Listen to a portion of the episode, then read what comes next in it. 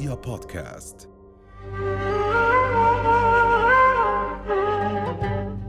السلام عليكم ورحمة الله وبركاته. أيها الأعزاء أحييكم ودوما على المحبة نلقاكم أيها الأعزاء يلاحظ الدارس القرآن الكريم بأن 1600 آية من مجموع 6200 آية أو أكثر حتى على اختلاف بين العلماء. أي ربع القرآن الكريم جاء ليتحدث عن القصص القرآني. وهذا القصص القرآني أغلبه جاء يتحدث عن بني إسرائيل ونبي بني إسرائيل الذي أفرد له القرآن 136 موضع ذكر فيها موسى بالاسم أي أنه أكثر شخصية ذكرت في القرآن الكريم. هذا التركيز القرآني ليس مصادفة. بالتأكيد له أسباب وله حكم كثيرة. نريد أن نتوقف عند هذه الشخصية الكبيرة شخصية موسى عليه السلام الكليم. ومعنا اليوم في الاستوديو الدكتور عبد الرحيم الشريف أستاذ التفسير في جامعة الزرقاء. أهلا وسهلا. أهلا أهلا. حياك الله دكتور كيف. حالكم؟ أهلا بكم. أشكركم على الثقة وأشكر هذه القناة الرائعة. بارك الله فيكم. الله يسلمك. تسلم. يعني دكتور موسى عليه السلام كما ذكرنا ذكر بطريقة كثيرة. يعني لا تستطيع أن تقارن بين العدد المرات التي ذكر فيها موسى عليه السلام وأي نبي آخر. نريد بداية أن نتوقف عن السبب أو عند السبب الذي جعل القرآن الكريم يكثف حضور هذه الشخصية النبوية بهذا الشكل. نعم الله يعطيك العافية بارك الله فيك. آه، فعلا إحنا بنلاحظ 25 سورة في القرآن ذكر فيها اسم هذا النبي آه، العظيم سيدنا موسى عليه الصلاة والسلام. حتى الجن آه، حين سمعوا القرآن الكريم قالوا كتاب بعد موسى. حتى ورقة بن نوفل ذكر موسى ما ذكر إبراهيم أو عيسى. فواضح إنه آه، في محورية معينة في آه، سيدنا موسى عليه الصلاة والسلام. هذه المحورية هي نقل المجتمع من مرحلة أن يكون مستعبد عند آه، فئة تتجبر عليه إلى مجتمع يقود العالم. فسيدنا موسى نهض بمجتمعه ليقود عمل معه دورة تدريبية في صحراء سيناء في التي 40 سنة. هذه الدورة التدريبية جعلت منه مجتمعا قائدا. فصار مجتمع بني إسرائيل له دور كبير في في القصص آه، وفي التاريخ القديم. إذا سيدنا موسى عليه الصلاة والسلام نقل مجتمع من العبودية إلى أن يكون هو السيد. أنك تنقل مجتمع من أن يكون عبد إلى سيد 180 درجة مش ب- مش بهالبساطة. إذن هي قصة ف... تحرر. أيوة. تحرر وطني وتحرر شعب نعم. وأمة. بالضبط. إذا هل فكرة هذا التحرر يعني كانت هي أحد الأسباب التي جعلت القرآن يسلط الضوء لأن المسلمين في مكة وفي أجواء الاضطهاد والمعاناة التي يعانونها كانوا أيضا ينتظرون الخلاص وينتظرون الأمل بالمستقبل؟ أيوة إذا هنالك عوامل قيادية في سيدنا موسى عليه الصلاة والسلام. هذه العوامل القيادية ستؤهلك يا من تقتدي بموسى عليه الصلاة والسلام لتنقل مجتمع العرب من الجاهلية إلى قيادة جميل. الأمم هنا فهذه- قبل ما أن. ندخل في تفاصيل هذه الشخصية القيادية يعني بعض الدراسات سلطت الضوء على اسم موسى فقالت أنه اسم موسى باللغة العبرية موسى من الفعل مشى بمعنى. انتشل نعم أي أنه انتشل بني إسرائيل من العبودية من القهر من الاضطهاد كأقلية كانت تعيش الظلم والاضطهاد ولكن الحقيقة أن اسم موسى عند المحققين تبين بأنه ليس عبري وإنما مصري. يعود إلى اللغة الهيروغليفية ويعني الإبن وبالتالي تحت مس رع مس فمس تعني الإبن مم. وبالتالي موسى معناه ليس المنتشل وإنما هو الإبن يعني هون الحقيقة هذا المنقذ هذا المحرر يعني ولد بطريقة عجيبة وعاش في قصر من كان يضطهد قومه يعني هذه القصة ونريد أن نمن على الذين استضعفوا في الأرض ونجعلهم أئمة ونجعلهم الوارثين. بعدين وأوحينا إلى أم موسى أن أرضعيه فإذا خفت عليه فألقيه في اليم. فهذه البدايات يعني كيف يكون المحرر الذي ينقذ هذه الأمة قد بدأ بهذه البداية الإعجازية العجيبة ويعيش في قصر فرعون الذي يضطهد الجميع. سبحان الله شوف آه، بديع أقدار الله عز وجل. نعم. أنه فرعون خاف من شيء معين هذا الشيء هو صرف عليه نقوده آه هذا الشيء اللي هرب منه فرعون هو التقطه. فهناك من قالوا موضوع الانتشال مو شيء أو ال- الذي انتشل من النار فبصير آه ال- الولد اللي طلع من النار فهيك وفقنا بين الروايتين. فقد يكون انتشال حسي. نعم. لكن إحنا بغض النظر عن الاسم الله سبحانه وتعالى في أقداره. إذا آه، قضى شيء معين وإذا كتب شيء معين كل الأسباب المادية ستجدها تتحرك نحو هذا الشيء. سيدنا موسى عليه الصلاة والسلام حين نشأ في قصر فرعون آه، تعرف على بعض القضايا في الدبلوماسية نتكلم. لا يمكن أن يتعلمها في مدين مثلا. هنالك أمور مهمة جدا في سياسة الدول يجب أن يتعلمها موسى عليه الصلاة والسلام. كيف تتعامل مع الرؤساء؟ كيف حتى القعده الاتيكيت ال- ال- الكلام كيف تبدأ الكلام كيف ترجع الكلام. بداية نشأة سيدنا موسى في قصر فرعون لأنك أنت ستكون قائد لبني إسرائيل. أنت ستتكلم مع شعوب أخرى. نعم. فعش عيشة الملوك. انظر كيف يتحدث الملوك ولكن إلى فترة. جميل جميل. يعني هذه حكمة أيوه. في الحقيقة يعني ربما يعني يندر أن تجدها في بعض الكتب التي تتحدث عن قصص القرآن. يعني أن تهيئة موسى في قصر فرعون كان من أجل أن يكون هو قائدا وهو زعيما لبني إسرائيل وبالتالي فقه الزعامة آه، نعم. أو معرفة تقاليد الزعامة كانت أيضا بالضبط. جزء من تربيته لكن دكتور الحقيقة في سنوات ربما تكون ضائعة أو رم لم يسلط عليها القرآن الضوء من فترة الإرضاع ثم فجأة ننتقل إلى قصة المصري الذي يتشاجر مع الإسرائيلي أو أحد أبناء بني إسرائيل. في فترة زمنية كأنه مسكوت عنها في القصة القرآنية. مم. كأن القرآن أحيانا يطوي المراحل التاريخية بأسلوب بليغ يريد أن لا يسجل الحدث التاريخي ككتاب تاريخ يريد منا أن نركز على فترات معينة. ما قولك نعم. بهذه السنوات المسكوت عنها صحيح. أو التي انتقل فيها القرآن فجأة؟ من الإرضاع وأم موسى وأرضعته ثم بعد ذلك نأتي إلى قصة فجأة أمام رجل من بني إسرائيل يتشاجر مع رجل مصري ويطلب الإنقاذ من موسى هذه الفترة ماذا تقول عنها؟ ال- العجيب إنه من قال عن من الذي قال عن هذه قالت عنها سورة الكهف. سورة الكهف في قصة سيدنا موسى مع الخضر ثلاث آه، رحلات. الرحلة الأولى في موضوع السفينة. الرحلة الثانية في موضوع الوكز قتل الغلام، في الثالثة في موضوع الجدار. إذا نظرنا إلى الثلاث قصص كل قصة بتعبر عن مرحلة من مراحل عمر سيدنا موسى. نعم. ال- القاعدة فيها خيرة الله لك خير من خيرتك لنفسك. كيف؟ لو سألنا سيدنا موسى أنه أحسن تقعد في حضن أمك ولا نرميك في ال- اليم أنه الأحسن لك الله شو اختار لك أن تلقى في التابوت طيب نرجع لموضوع السفينة إيش الأفضل للسفينة أصحاب السفينة هل تخرق السفينة أم آه تبقى كما هي؟ هم بالنسبة لهم خلي سفينتنا زميل لا تشيل منها اللوح. طيب سبحان الله يا موسى أنت حين كنت رضيعا لم تغرق. تتوقع هذول البالغين يغرقوا أصحاب السفينة؟ نرجع لموضوع ال- القتل. أنت في موضوع قتل هذا الشخص من بني إسرائيل انتقلت من قصر فرعون إلى بادية مدين. طيب هذا الغلام الذي قتل هل كل قتل يأتي بعده مشكلة؟ انظر أنت يا, يا موسى. ال- الحدث الذي حصل أنت دفعت بين المتخاصمين وكزه بمعنى ضرب بالمنطقة هذه هو لم يقصد القتل بدليل لم يستخدم أداة. إذا تعرف جماعة الكونغ فو مرات بضرب ضربة معينة فيبدو وقع لسبب ما فقتل فجأة. طب إحنا قلنا قبل قليل وجود سيدنا موسى في قصر فرعون مهم حتى يتعلم أو يتدرب على قواعد الملك وجوده في صحراء فلسطين مهم جدا حتى يتعرف على مثلا النجوم كيف يسير الأعشاب الموجودة في الصحراء هذه سامة هذه كذا. هي دورة كانت تدريبية. مرحلة, أيوة. مرحلة أساسية للإعداد هي خيرة هي الله لك. خير من خيرة لنفسك بالضبط. هي قبل مرحلة النبوة نعم. والذهاب إلى صحراء سيناء بالضبط.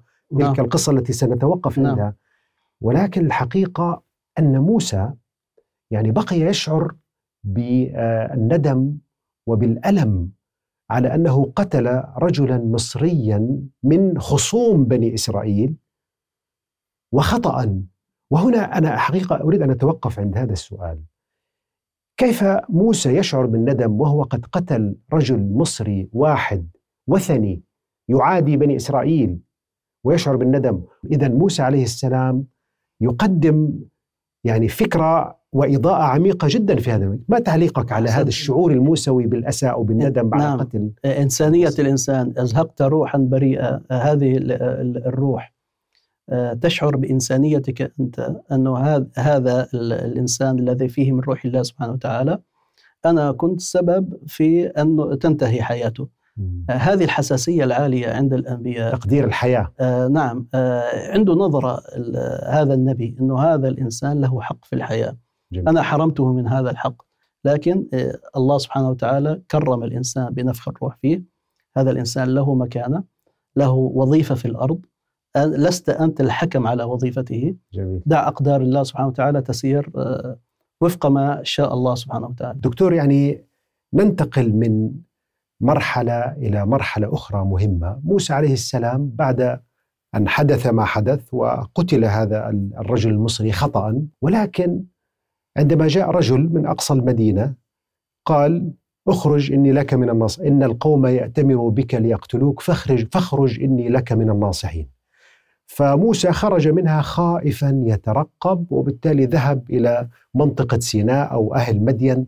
وهناك الحادثة المهمة جدا الحقيقة موضوع لقاء موسى مع بنات شعيب ثم بعد ذلك زواج موسى هذه القصة قصة زواج موسى وهي القصة الوحيدة للزواج التي ذكرها القرآن الكريم أيضا بصورة كاملة تعليقك يعني على قصة آه. زواج موسى من ابنة شعيب بارك الله فيك سبحان الله هي المحطة الثالثة في قصة آه، آه، سيدنا موسى مع الخضر نعم. هسه آه، الخضر ما أخذ أجرة على الجدار, الجدار. وسيدنا موسى كمان ما أخذ أجرة على لما سقى للبنتين. طب لو تخيلنا أخذ أجرة سيدنا موسى. قول أخذ خمس دنانير مثلا. راح يأخذهم يدور على دكان يشتري. راح تيجي البنت تدور عليه ما راح تلاقيه. نعم. إذا خيرة الله لك خير من خيرتك لنفسك. نرجع لموضوع مدين. ليش مدين؟ يقال إنه مدين كانت على خط التماس لآخر الدولة الفرعونية. نعم. يعني دولة فرعون آه، تماست مع فلسطين دولة الكنعانيين. آه، مدين أول مدينة للكنعانيين. وكأن الله عز وجل يريد أن يهيئ سيدنا موسى إنه ستتعامل مع الكنعانيين. بدك تعرف طباعهم بدك تعرف كيف تحكي معهم. منطقة فلسطين هاي المنطقة المقدسة خلي نسب بينك وبينهم. آه، شوف كيف سيدنا محمد كان في نسب بينه وبين القبائل فيعمل آه، رابطة بينهم في في زواجه. فالنسب اللي صار بين سيدنا موسى عليه السلام والقبائل العربية الكنعانية في فلسطين قوت الموضوع هذا. والله هاي دكتور قبل ما يعني ننتقل يعني موسى قضية الزواج من نفس العرق الإسرائيلي لم يتحقق مع موسى يعني موسى تزوج من بالضبط. مدين بالضبط. ومدين هي قبائل أقرب للبدوية مرتحلة يعني ربما تكون من أصول العرب أو من أجداد صحيح. العرب حتى صحيح. وبالتالي فكرة الزواج العرقي والعرقية المقدسة التي أصبحت عند بعض بني إسرائيل ولا نعمم طبعا كيف فكرة خصوصية وقداسة بني إسرائيل وعدم الزواج. خارج بني إسرائيل؟ لكن حقيقة موسى يتزوج من مدين فعلا تحتاج أن نتوقف عندها. أنا سبحان الله استوقفني آه يمكن أكيد حضرتك متخصص أكثر مني. حب بني إسرائيل لهارون أكثر من موسى. وقرأت من أسباب آه، بغضهم لسيدنا موسى هذا هو. إنه العرق مش كامل لابنائه آه. يعني. تزوج خارج آه بالضبط. آه خرج عن آه. فغير موضوع الشدة وكذا. فكلامك صحيح. هو أراد تابو معين عندهم لا نتزوج إلا من بعضنا. آه هنا كسروا سيدنا موسى عليه الصلاة والسلام. نيجي لموضوع البنتين. سيدنا موسى لما راقب المشهد من بعيد حكى كلمتين ما خطبكما بس. شوف شو جاوبت. لا نسقي حتى يصدر الرعاء سبحان الله بدها تحكي له البنت إنه الحياء زينة المرأة. المرأة إذا اختلطت مع الشباب راح تكسر حاجز معين في منطقة البداوة الشديدة هذه. آه، نظره هؤلاء الرجال لهذه المرأة في هذه البيئة آه، إذا احتكت معها وسيستغلون أنه أبوها شيخ كبير. فهذا جعل عندها شيء من الحذر. فأنا حتى لا تختلط أغنامي مع أغنام هؤلاء. وأصير أحكي له يا فلان غنمتي اختلطت مع غنمتك يا فلان كذا. بديش أفتح مجال إنك آه، نفتح موضوع غنمتي وغنمتك ولا إلي لا إلك. بترك غنماتي اسقي وخلص. بعدين أنا برجع.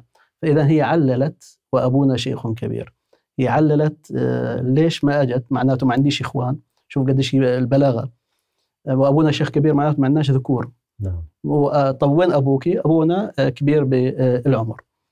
آه، لما سيدنا موسى أوى إلى ال- الشجرة هذه وإلى الظل وقال آه، رب إني لما أنزلت لي من خير فقير يقول ال- الصوفية علمه بحالي يغني عن سؤالي. جمال. يعني ما, ما الذي قصده ما الذي قصده موسى عليه السلام بهذا الدعاء؟ ما الذي طلبوا من الله عز وجل بعد هذه الحادثة؟ اذا هنا خيرة الله لك خير من خيرتك لنفسك يا رب أنا مش عارف أختار. يعني عنده تزاحمت. طبعا الشعور بالأمن أهم شيء. ولذلك شو قال له؟ آه، يا موسى لا تخف. آه، اللي هو الرجل الصالح. الشعور بالأمن أهم. تعرف الهرم حاجات الإنسان. أهم شيء الأمن. فربي إني ما زلت من خير فقير. الخير هو كل ما يريده الإنسان بسهولة. طب هل كان يقصد الزواج؟ إنه يا رب عجل لي آه، قد يكون هذا. بعد قصة نعم. هاتين الفتاتين إذا الاستقرار. نتكلم عن الاستقرار بأي طريقة. يا رب يعني عجل لي في الزواج وهو شاب؟ إذا اذا الأمن نعم. الاستقرار الاجتماعي منه الزواج مم. والأكل أيضا يعني لا نستبعد موضوع الأكل الخير. فأصل القرآن يسمي الأكل خير كلمة خير ذكرت في القرآن والمال 12 معنى. وذكرت آه، 12 معنى لكلمة الخير خير شديد منها الطعام. فإحنا بنتكلم عن إنه سيدنا موسى طلب مجموعة أشياء لخص القرآن بكلمة واحدة. خير. جميل. شوف شوف سرعة الاستجابة الإلهية. لما جاءت إحداهما تمشي آه أيضا هي فتحت الموضوع ما خلته يحكي. ما حكت له السلام عليكم دخلت في الموضوع مباشرة وطولت في الحكي. وال- والغريب أول كلمة كذبت. شو أول كلمة؟ إن أبي يدعوك. ترى هي هي كذبه هي اللي دعته لأن هي شو قالت لأبوها؟ يا أبت استاجرون خير ما استأجرت قوي الأمين. نعم. الأصل تحكي له أنا أدعوك يعني أنا بدي إياك. لكنها عرفت إنه رجل صالح يبدو عنده فراسه نعم تخيل واحد غريب واحد تقول له أنا أدعوك راح يقول لها فكي عني وروحي نعم فإذا هي عملت توريه أبي يدعوك بالضبط نقول تورية آه، أحسن توري يعني. آه بالضبط هو هي تورية أدق من نعم. نقول كذب نعم هي اذا اذا ورت أو نعم. من حيائها ما قالت له. أنا أدعوك آه، أيضا موضوع القوي الأمين ليش قوي أمين؟ هذا رجل كبير في السن وعنده بنتين وعنده غنم القوي معناه يقوم على الرجل العنايه بالرجل كبير بالسن حاجات البيت والرعي والرعاية وال... ليش بدنا بأمين؟ بكل بساطة بيقدر يسرق الغنمات ويروح يعتدي على البنتين نعم. ويروح يقتل الرجل ويروح نتكلم عن. غريب هذا شيء أهم غريب. خلقين يحتاج إليهم شعيب و... وأسرته في ذلك نعم. الوقت هو موضوع إنه شعيب في كلام ترى فيه. إنه هل هو شعيب؟ أو آه لا. آه ال- الكثير من العلماء بيقولوا آه يبدو إنه مش شعيب بدليل إنه سيدنا شعيب النبي. نعم. حكى لقوم وما قوم لوط منكم ببعيد. فيبدو الزمان بين سيدنا لوط وسيدنا شعيب كان متقارب. آه، زائد إنه الصالحين من قوم شعيب النبي. يستبعد إن يتركوا بناته بالوضع هذا. نعم ويتركوا فبعض العلماء قالوا كلمة مدين هي بين بين القسطين يعني اتحاد المكان ليس لكن ليس اتحاد الزمان آه. ولو قصد. القرآن نعم. بالضبط لا القرآن ما سمى شعيب خلاص هو. رجل صالح لكن المفسرين كثير منهم قالوا هم ربطوا كلمة مدين بالضبط. مدين بمدين وإلى مدين أخاهم شعيبا وهسه في محمد صحيح. رشيد رضا بيقول آه، أنبياء العرب أربعة اللي هم آه، شعيب سيدنا شعيب. سيدنا صالح سيدنا هود سيدنا محمد مئة بالمئة. فبقول يبدو بني إسرائيل آه، يعني حاسديننا عليهم على الأربعة ف-. طب ما هم ف- عندهم عشرات الأنبياء طب هون دكتور قبل ما نعم. نتجاوز موضوع أو ننتقل من موضوع زواج موسى هذه أيضا مرحلة ما قبل النبوة مم. هل الأمن الأسري وتحقيق الزواج لموسى كان أيضا مرحلة إعداد كما تحدثنا عن صح. مرحلة الإعداد في قصر فرعون من أجل يعني تقاليد الرئاسة والإعداد القيادي لموسى عليه السلام. نعم. الزواج ما الذي يعطيه؟ الزواج للنبي والقائد من قوة من إمكانيات من دعم. هل هو أساسي جدا في شخصية الأنبياء؟ بارك الله فيك. نعم. إذا نتكلم عن تفتح ذهن الإنسان بالغربة. الغربة اللي اللي درس في الخارج. فتح ذهنه على أشياء كثيرة ويقينا كل من درس في الخارج غير جزءا من أفكاره يقينا. بل ستجد بعض الدول تدفع أبنائها للدراسة في الخارج حتى ينظروا إلى الأمور من زوايا مختلفة. جميل. إذا سيدنا موسى عليه الصلاة والسلام هيأه الله عشر حجج عشر سنوات وهي الذروة في عمر الإنسان الذي يريد الحصول على المعرفة. هذه العشر سنوات القرآن عبر عنها حجج الحج في اللغة القصد. ويبدو أنه ما قال سنوات أي أنه يحج إلى بيته دائما يعني كأنه يأوي إلى بيته دائما يعني يحن إلى بيته اللي في مدين. نعم. يعني قلبه ما كان متعلق بمصر ما كان لا يحج إلى مدين. فإذا شعر باستقرار أسري مع زوجته لأن كلمة حجج تدل على هذا. آه، حكينا في موضوع أنه صار يتعلم كيف بالصحراء يمشي في الوديان كيف يتعرف على النجوم. ورد في بعض الآثار أنه كان يذهب إلى الحج عليه السلام كل سنة. يعني ثمانية حجج ورد في بعض التفاسير آه، كان عشر يعني راح عشر حجات. بعد أتممت بعشر فهو أتم أبعد الأجلين أو أكملهما. حتى ورد الرسول صلى الله عليه وسلم في حديث رواه مسلم مر بوادي سأل الصحابة ما هذا الوادي؟ قالوا هذا وادي الأزرق. قال كأني أرى موسى يحج إلى البيت. جميل. فيبدو أنه حج في هذه الفترة. على كل حال هذه الدورة التدريبية لسيدنا موسى صنعت منه القائد. الحياة الأسرية خلافة صغرى. إذا لم تنجح في الخلافة الصغرى فكيف تنجح في الخلافة الكبرى؟ إذا مش عارف آه، تتعامل مع زوجتك وأبنائك كيف راح تتعامل مع آلاف من بني إسرائيل آه، جديد يتعرفوا عليك ومش الخلطة اللي بينك وبينهم؟ لأنك نشأت في قصر فرعون بعدين مدين. مش راح تعرف طباعهم.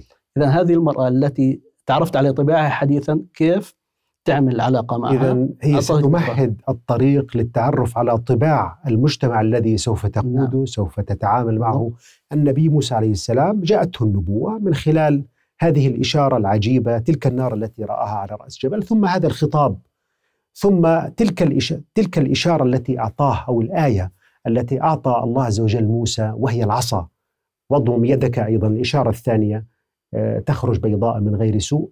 إشارة للحقيقة لكن آه، وقع أو لفت انتباهي قضية الخوف أن موسى في أكثر من آية ذكر وذكر في سياق الحديث عنه كلمة الخوف. نريد أن نتوقف. ما هو هذا الخوف الذي كان؟ هل هو سمة في شخصية الإنسان أم أن موسى كان لديه شيء معين؟ ما القضية؟ نعم آه آه الخوف هو توقع الشر في المستقبل نعم. والحزن في الماضي. فيبدو الشخصية القيادية اللي عند سيدنا موسى عليه السلام تجعله ينظر إلى المستقبل إلى المآل. يعني دائما نظرته بعيدة بخطوة خطوتين لا ينظر إلى لحظة اليوم هو بتوقع بعدين.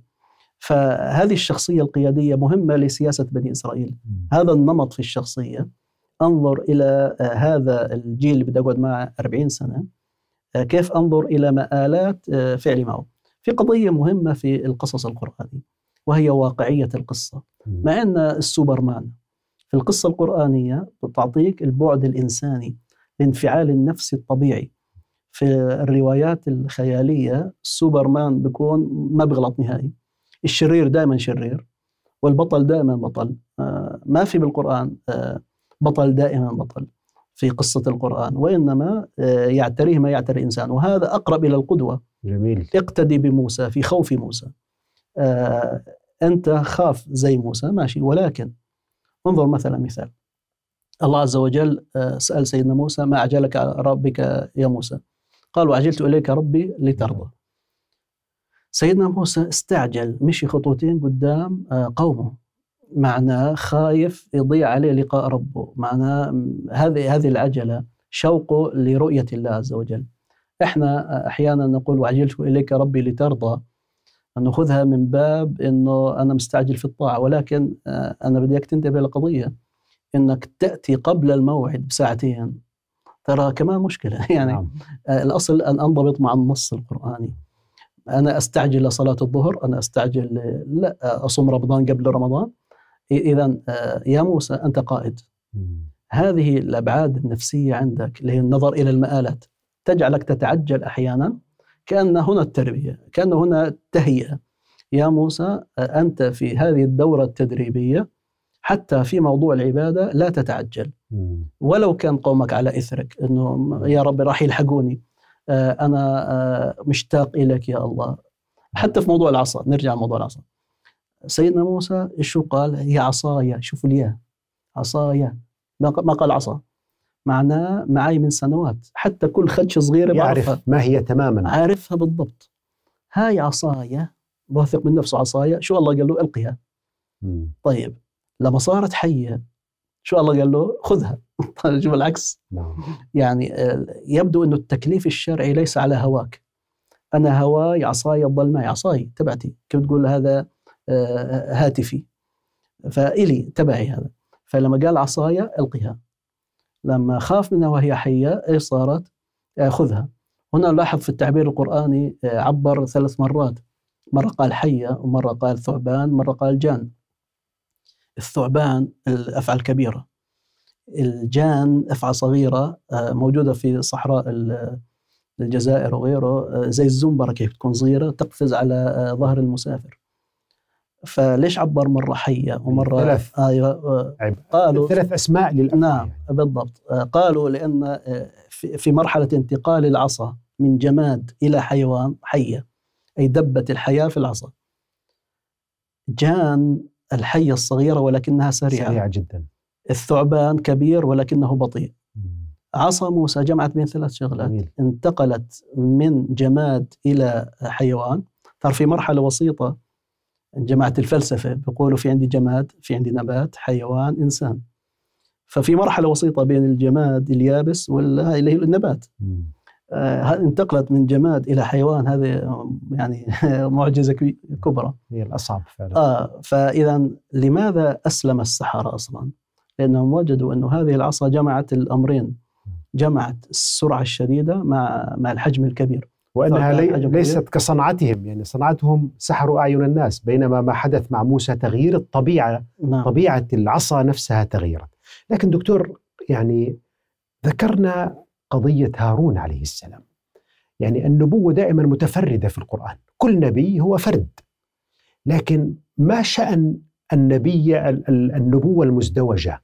أن هناك نبيان في نفس اللحظة وفي نفس الوقت. يعني ربما نقول مثلا حتى يحيى أو بين قوسين يوحنا وهو يحيى نفسه والمسيح عليه السلام. لكن الحقيقة موسى وهارون ما الذي يحتاجه موسى من هارون؟ ولماذا يقترح موسى عليه السلام ويطلب من الله عز وجل أن يكون معه هارون معه؟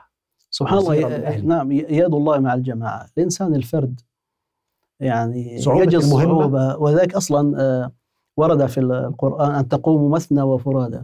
لو اثنين يتشاوروا مع بعض ترى جيد خلينا نتكلم عن الأسطورة المعروفة أنه كان يلدغ فكان فرعون آه، ولا يقول- يكاد يبين. آه ويقول لك هذا بقرط مثلا بقول بدل بقول فرعون فرعون مثلا فهذه أسطورة غير وهي صحيحة مش صحيحة ابدا آه، ال- ال- ال- المنطق يقول ماذا؟ الحصيلة اللغوية التي امتلكها سيدنا آه، موسى عليه السلام في ذروة آه، تحصيل المعارف كانت في مدين. فاللهجة ال- التي بدأ يكون فيها معارفه هي لهجة قريبة من البداوة من من منطقة فلسطين. اللهجة اللي عايش معها هارون لهجة القصر. سيدنا موسى انتقل من القصر إلى مدين. لكن هارون بقي في القصر. الآن آه، كيف أخاطب فرعون؟ كيف أدخل على الملك بلهجة الملك؟ هذه يحتاج سيدنا موسى إلى شخص قريب من نمط تفكير الملوك. نعم. ولذلك الداعية يجب عليه أن يتخذ أبرز الوسائل الممكنة في زمنه. أفضل وسيلة للدعوة ممكنة في زمن موسى هارون. نعم. فهو اتخذ هارون عليه السلام كوسيلة دعوية. آه، ولذلك القرآن شو عبر عنه من إعجاز القرآن؟ ردءا. ما معنى الردء في اللغة؟ الردء في اللغة معناه إسناد جدار بخشبة. معناه الجدار هو الأصل والخشبة هي الفرع. فلا نقول سيدنا هارون هو الأصل وموسى هو الفرع. لا موسى بقي هو الأصل. سيدنا موسى آه، هارون هو الوزير. فإذا أرسله معي ردءا مش لينشئ الحوار. وإنما يساعدني في انتقاء عبارات لأن الوصية قول له قولا لينا.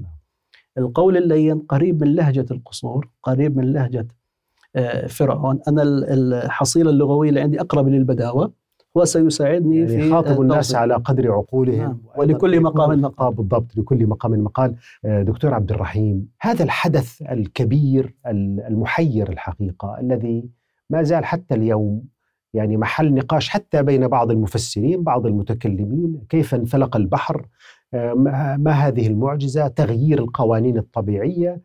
مع العلم أن هذا هذه المعجزة مذكورة أيضا في كتب بني إسرائيل مذكورة في التوراة يعني انفلاق البحر. الذي حدث ما هي دلالاته؟ بعيدا أيضا عن قضية يعني أنه كمعجزة ما هي أبعاده التربوية؟ ما هي أبعاده الحضارية؟ ما هي آه، الرسائل التي يمكن أن نستنبطها من حادثة الإنقاذ الإلهي إذا صح التعبير لبني إسرائيل مع موسى وأن أضرب بعصاك الحجر وأنه شعر أنهم أدركوهم وفي لحظة أيضا قلق على المدد الإلهي أو تحقيق النصر وإنجاز المهمة. ما الذي حدث بالضبط؟ وكيف نفسر ما حدث؟ آه سبحان الله الآيات التسع التي آه الله سبحانه وتعالى أرسلها على الفراعنة ليجبرهم على السماح لبني إسرائيل بالخروج. ثنتين من التسعة مخالفات 100% لقوانين الطبيعة اللي هي موضوع العصا موضوع اليد آه التي آه تكون بيضاء. يقال حتى تنير الطريق أثناء السير في التيه فالثنتين الخارقات للطبيعة الله عز وجل أعطى سيدنا موسى بين قوسين بروفا يعني جربهم. السبعة اللي ظلوا من التسعة هي ظواهر كونية تحدث غالبا في كثير من الشعوب السنين الجراد الضفادع إلى آخره. هذه التسع ضربات. بعدها وصل الفراعنة إلى قناعة إلى للسماح لبني إسرائيل بالخروج. بعد أن خرج بني إسرائيل آه، باتجاه البحر أتبعوهم مشرقين الفراعنة ولحقوهم بجنودهم. لأنهم شعروا بأن بني إسرائيل إذا خرجوا الذين يقومون على خدمتنا سيصبح عددهم قليل. قد يكونون قوة لأنه شعروا سيدنا موسى عنده كاريزما شخصية قيادية. قالوا هذا قائد لا يمكن أن يكون يعني إنسان طبيعي. فسيصنع منهم كل إنسان من الآلاف هؤلاء قائد آخر. لأن القائد يصنع قائد. ولذلك تراجعوا في موضوع السماح لهم بالذهاب. لما وصلوا إلى إلى البحر إلى اليم الله سبحانه وتعالى أمر سيدنا موسى بالأخذ بالأسباب. بده يعلم بني إسرائيل إنه ما مش كل شيء بالساهل. لم يفتح البحر إلا بضرب موسى. الموضوع مش قضية أنا أسير على الهواء أنا لا أجرب الله الله لا يمتحن. وإنما نفذ الأمر اضرب البحر بعصاك. طب يا رب العصا لن تفتح الباب لكن أنت خذ بالأسباب. لما سيدنا موسى فكر بالأخذ بالأسباب الله قال له اترك البحر رهوا. ليش؟ لأنه السبب الذي ستأخذه أضعف في النتيجة من حكمة الله. سيدنا موسى بده يسكر عليهم وهم على الشط. الله عز وجل بده يمكر بهم يأتوا إلى نص اليم حتى يغرقوا كلهم. ولذلك الله سبحانه وتعالى من حكمته يريد أن يقول لك آه الله عز وجل بمشيئته الكونية القدرية يسير الأسباب. أنت لك مشيئة مشيئة شرعية مشيئة أمرية افعل ما تشاء. لكن لماذا لا تستسلم للمشيئة الإلهية الكبرى؟ ولذلك شوفوا الإعجاز أنه آه، آه، في البحر يبسة. هذا شوف تفصيلات القرآن يبسة. طب الكلمة ملاش داعي؟ لا إلها داعي. الله عز وجل إذا أعطاك بدون أسباب أعطاك كاملا لدرجة أنه رجلك من الأسفل ما فيها طين. أنت بتتكلم عن بحر انفتح فغلب يغلب على ظنك إنه في طين بقايا الماء. لا حتى الطريق هذا يابس لأنه الله عز وجل إذا أعطاك يعطيك بالكامل يعني موسى عليه السلام لما وقف والبحر كان أمامه والعدو من ورائه يعني كما حدث مع موسى من نصير وبن نصير وطارق بن زياد البحر من أمامكم والعدو من ورائك كأنه استحضار لقصة نعم. موسى بطريقة بأخرى في يعني قصة فتح الأندلس. لكن الحقيقة هنا موسى لم يخف.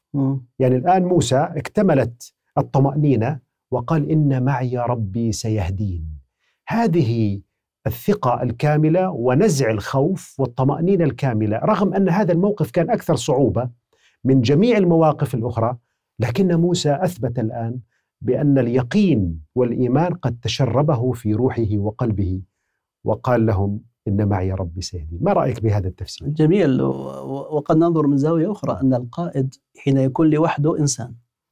أبكي وكذا لكن القائد حين يكون كل الناس ينظرون إليه.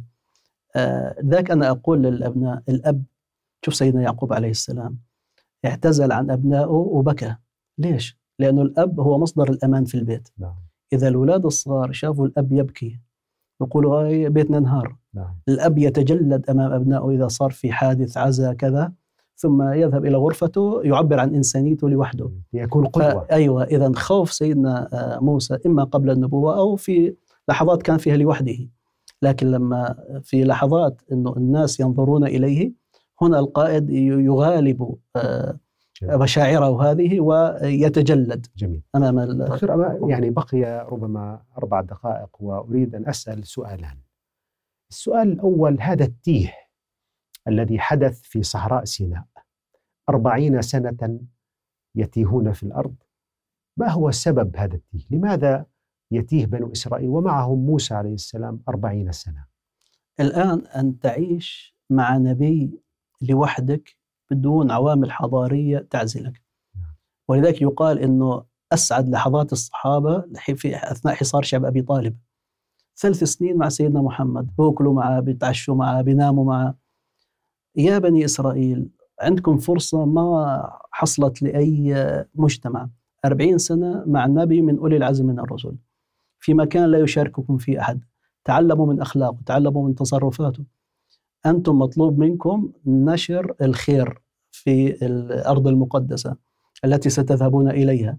اعرفوا كيف تسيرون في الصحراء لوحدكم. اعرفوا كيف تأكلوا من حشاش الأرض كيف دورة الصاعقة يعني هي دورة آه، دورة, دورة خاصة بالضبط. لبني إسرائيل لكن زائد- دورة طويلة زائد 40 أيضا سنة يعني. أيوة يقال أنه الجيل 33 سنة. أيوة.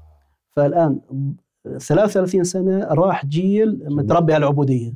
جميل. هذا جيل تحت فرعون وهذا يعجبني اشتاق لفرعون. منطقي هذا التفسير. آه فالآن طلع جيل ربى سيدنا موسى. جدير بالنصر جدير بالضبط هذا يدخل الأرض نعم. المقدسة التي كتب الله. نرجع موضوع مقاومة التغيير كثير نحكي فيها أنا وحضرتك. أنه الإنسان يألف خاصة إحنا الذكور أكثر من الإناث. فالذكر المطلوب منه نشر الخير قدام الناس. إذا ألف شيء معين آه، صعب يغيره. لكن ال- الأبناء الج- الجداد بحبوا صحيح. وذلك حتى في قصة سيدنا يوسف عليه السلام. آه، ش- شو الفرق بينهم. سيدنا يوسف لما قالوا استغفر لنا قال سأستغفره. نعم. بينما يعقول سوف أستغفره. فسيدنا يوسف مباشرة خلاص سيدنا يعقوب لا بفكر آه، أستغفر. يعني إذا يبدو كبار السن بعد انتهاء جيلهم بو- صح. جاء جيل الشباب هذا جيل الشباب هو الذي صنعه موسى عليه السلام. جميل. منهم يوشع بن نون. يعني هنا الحقيقة آه، كان هناك بعض النقاش. أحيانا يعني نلتقي ببعض ال ال- الأجانب الباحثين الأكاديميين يأتوا من دول أخرى نلتقي في ما- أماكن مختلفة مؤتمرات ندوات. فأقول لهم يعني إذا كان بنو إسرائيل وموسى عليه السلام معهم لم يكونوا جديرين بدخول الأرض المقدسة.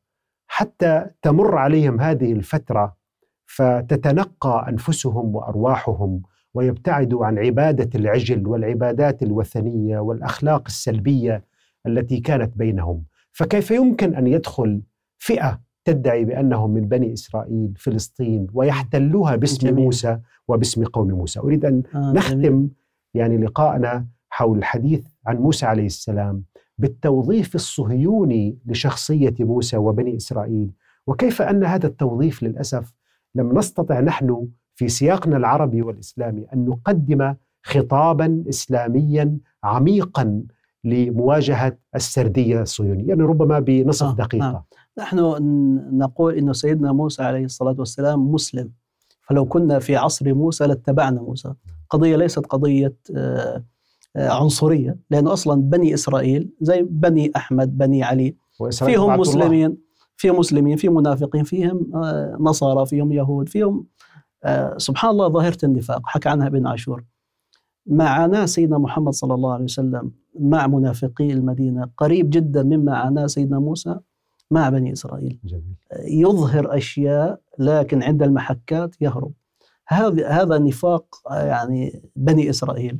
في عصر سيدنا موسى انظروا يا أيها المسلمين كيف تعامل معهم بشدة وحزم فتعاملوا أيضا مع منافقي يعني زمانه. دكتور عبد الرحيم الحقيقة وهذه أيضا سبب من أسباب كثرة ذكر بني إسرائيل نعم. وخاصة في القرآن المكي من أجل أيضا صح. كثير من الظواهر الاجتماعية، دكتور عبد الرحيم الشريف أشكرك شكرا. جزيلا على هذا الحوار القرآني. الإشاري الذي أظهر كثير من الحكم في قصة موسى عليه السلام. وأنتم أيها الأعزاء إلى أن نلقاكم في حلقة أخرى. استودعكم الله. شكرا.